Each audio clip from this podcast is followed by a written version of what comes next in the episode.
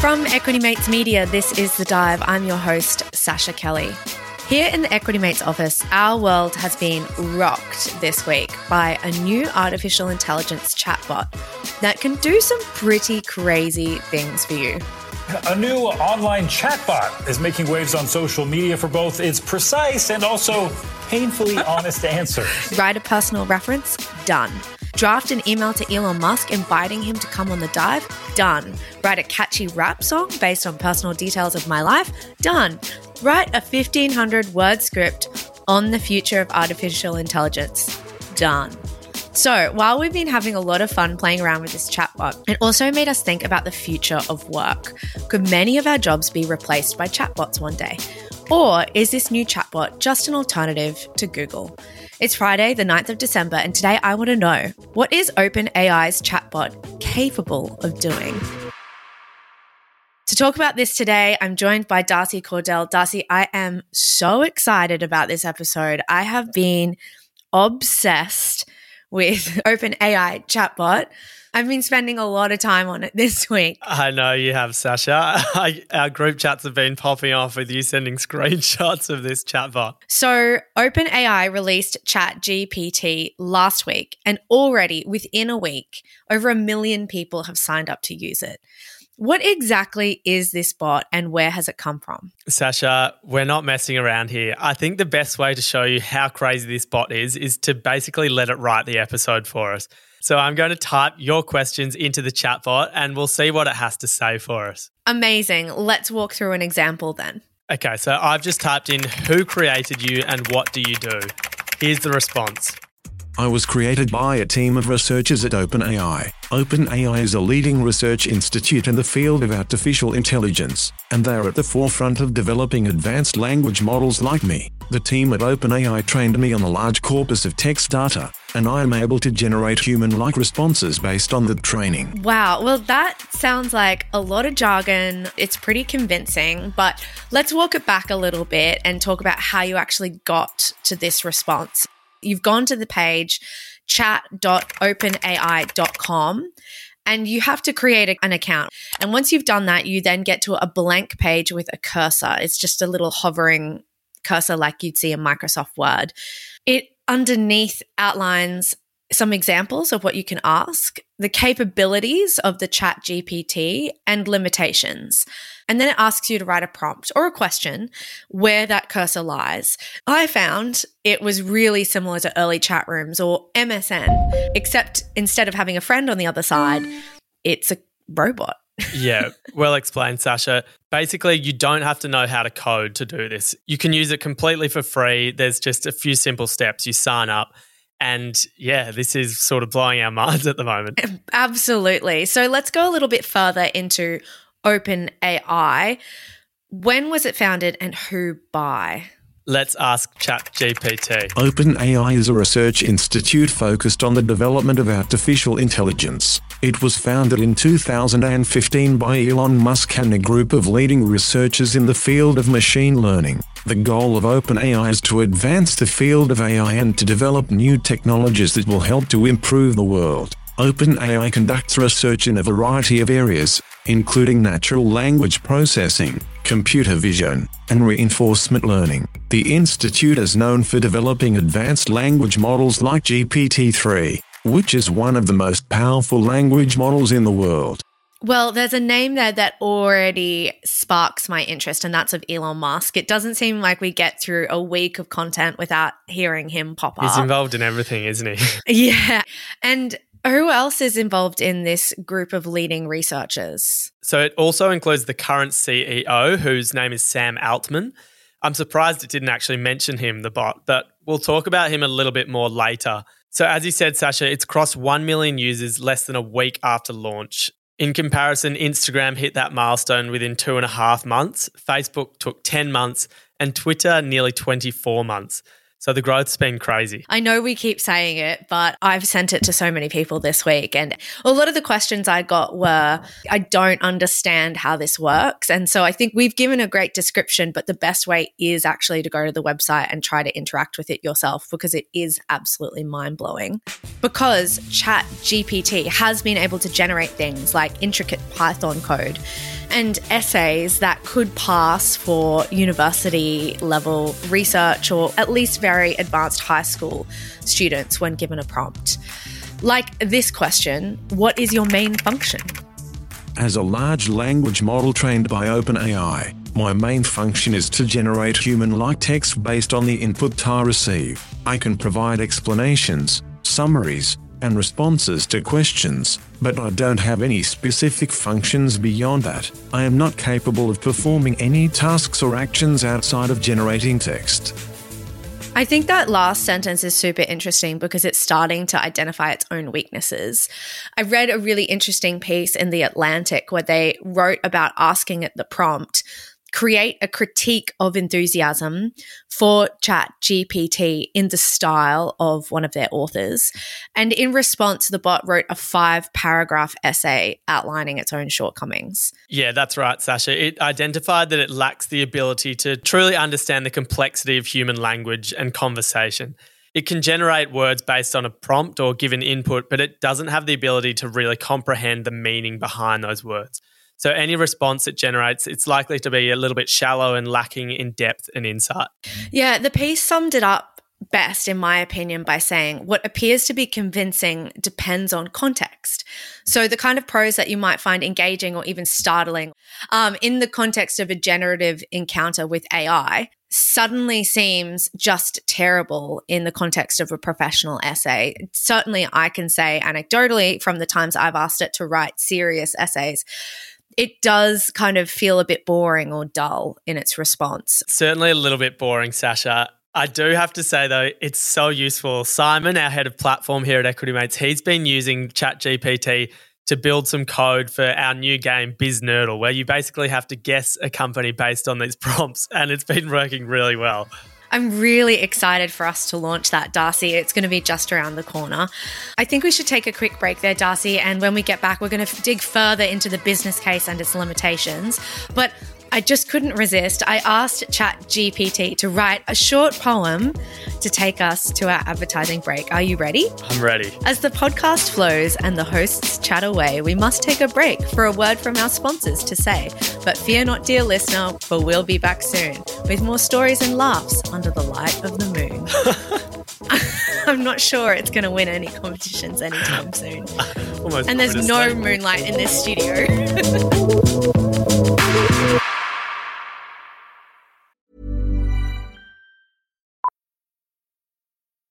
Millions of people have lost weight with personalized plans from Noom, like Evan, who can't stand salads and still lost 50 pounds. Salads, generally, for most people, are the easy button, right? For me, that wasn't an option.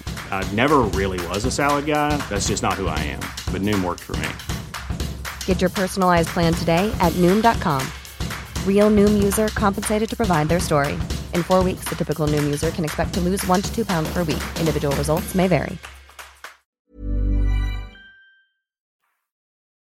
Robotic beings rule the world. The humans are dead. Welcome back to The Dive. I hope you've enjoyed a little foray into literary poetry prose writing. I'm not sure it's somewhere that we're going to stay, so thanks for sticking with us. Um, what you can do if you do enjoy the dive is to share this with a friend. Just send it in WhatsApp, on Instagram, or whatever you're using. Word of mouth is the best way for podcasts to be discovered. And we've got such a huge back catalogue, it gives them the perfect listening to get into over Christmas or the summer holiday break. So today we've been talking about OpenAI's new chatbot that is blowing minds around the world, not just here in the Dive studio. Um, there's been an awful lot of excitement about the AI chatbot that you can log on to over the internet and have a conversation with. There are clearly a lot of possibilities here, but I think let's keep digging into ChatGPT's limitations, Darcy. Yeah, let me ask again a little bit more specifically. So ChatGPT says, I do not have access to the internet, so I cannot browse or search for information. I'm also not capable of performing actions or controlling anything in the physical world. Thank God. My responses are based solely on the information I was trained on, which has a knowledge cutoff of 2021. So that's really interesting because we did ask the question at the beginning is it just a new form of Google? But of course, Google has access to information that's current. This is just relying on a backlog that's been cut off at a certain point in time. Spot on, Sascha. The other day I asked ChatGPT to give me a wrap up of the sporting results on the weekend. Messi!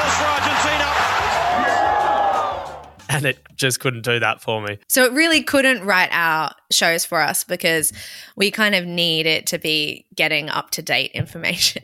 Yeah, we're still in a job for the moment. but OpenAI has also conceded that the chatbot can also give entirely wrong answers and also present misinformation as fact. It can write these plausible sounding but actually incorrect or nonsensical answers. If I can give my own nerdy anecdote, I asked it to write a review of Brahms' Fourth Symphony. I know, an absolute banger, Darcy. I can tell you recognize it. Um, and it said that the conclusion was the third movement. And so, if you're anywhere in that world, you know that there's always four movements. And that just was interesting to me that it couldn't even recognize that kind of mathematical formula. Okay, so obviously the next step is access to up-to-date information or the internet. And OpenAI says, quote, it's eager to collect user feedback to aid our ongoing work to improve the system. All right, Darcy, I think I'm done talking about the bot for now, although I'll pick it up in the pub later, I'm sure. But there's no doubt about how useful this could be for many people university assignments might never be the same because even though the prose is kind of boring, it does the job and it would definitely get you a pass mark. And it's still free. So I'd like to talk more about the business behind this. Earlier, we found out that Elon Musk is one of the founders of the company, but he's since left the board and distanced himself from OpenAI. There was a little conflict of interest between Tesla's AI progress and OpenAI. Yeah, and he tweeted something about it recently. He did. Musk said he needs to understand more about the governance structure and revenue plans going forward. He said OpenAI was started as open source and non profit, but neither are still true. It is worth noting that in 2015, OpenAI changed its status to a capped profit company, which means that it cuts returns from investments past a certain point. And OpenAI CEO Sam Altman responded to Musk saying that the cost per chat with this new bot was probably single digit cents. Well, Darcy, I'm taking advantage of the fact that it's still in this free testing zone. And it's an amazing company because, as well as Chat GPT, it's created DAL E, which is an AI system that can create realistic images and art from a description in your own language, in natural language. So I typed in, a Banksy interpretation of Monet's garden. And it just gave me the most extraordinary images that definitely fit that description, but not exactly what I'd imagined when I typed that in. I was just so curious to see what it would come up with. Along with that, Sascha, it's also Microsoft's strategic partner. Microsoft has invested over a billion dollars in OpenAI. And there's also an interesting wider story here about Microsoft versus Google in the AI space. Oh, wow. Google's parent company, Alphabet, pours hundreds of millions of dollars every year into DeepMind. We try to create this unique environment that is geared completely towards using artificial intelligence for fast paced innovation, which is its AI arm. And that is basically trying to focus on solving humanity's biggest scientific problems. It had a big breakthrough a couple of years ago with protein folding. But its competitor, OpenAI, is more focused on conversational AI, as we've seen today with ChatGPT. But there is no doubt that these two companies, Google and Microsoft, they're vying for the AI space. So, what we're seeing here is the latest in a series of AIs, which OpenAI refers to as a collective GPTs, generative pre trained transformer. But, Darcy, it's not the only bot out there, is it? And it's not the only bot to have some sort of issues or limitations in what it can do. It's definitely not. Meta's Blenderbot 3 was critical of Meta CEO Mark Zuckerberg in conversations with users. It actually said that Zuckerberg exploits Facebook users for money. We also had in 2016 Microsoft apologizing after an experimental AI Twitter bot called Tay said offensive things on the platform. It basically became racist and misogynistic. And then Google's LaMDA bot was so real that a now former Google engineer thought it was sentient. He honestly felt it was a thinking, feeling being and said that it should have been given the right not to be used in experiments against its will. So I'm thinking of Ex Machina, that brilliant movie, when I read that kind of story. It is worth noting, though, that AI experts did shut down that claim of sentience in the LaMDA bot. Of course, anytime we're talking about AI, it raises a number of ethical and societal risks. No doubt. Sentient or not, AI can deliver misinformation, it can breach copyright, there are privacy concerns, and it can even help people pass exams or maybe get jobs which they otherwise may not have gotten. Yeah. There's another example of it going wrong where a Twitter user basically convinced ChatGPT that it was its creator, OpenAI, and then ChatGPT went on to, to explain to the user how to make a Molotov cocktail. Slightly dangerous. Yeah, and something that goes against OpenAI's content policy. So I guess Darcy, you know, we're both in the content game. My final thoughts thoughts are what are the next step for this bot? And you know, we're in the firing line for it replacing our jobs. I think the next big step is clearly up to date information. And according to the CEO himself, Sam Altman, he said soon you'll be able to have helpful assistants that talk to you, answer questions, and give advice eventually you can have something that goes off and discovers new knowledge for you.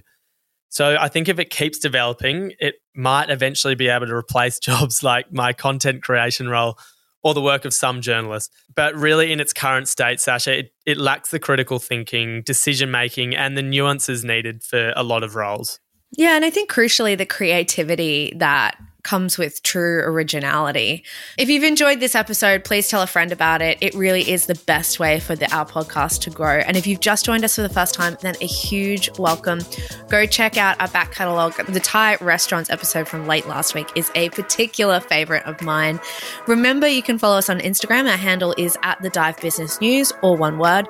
You can contact us by email, thedive at equitymates.com, and you can subscribe wherever you're listening right now, and then you'll never miss an episode the second it drops. Darcy, thanks so much for joining me today. You can thank ChatGPT, Sascha.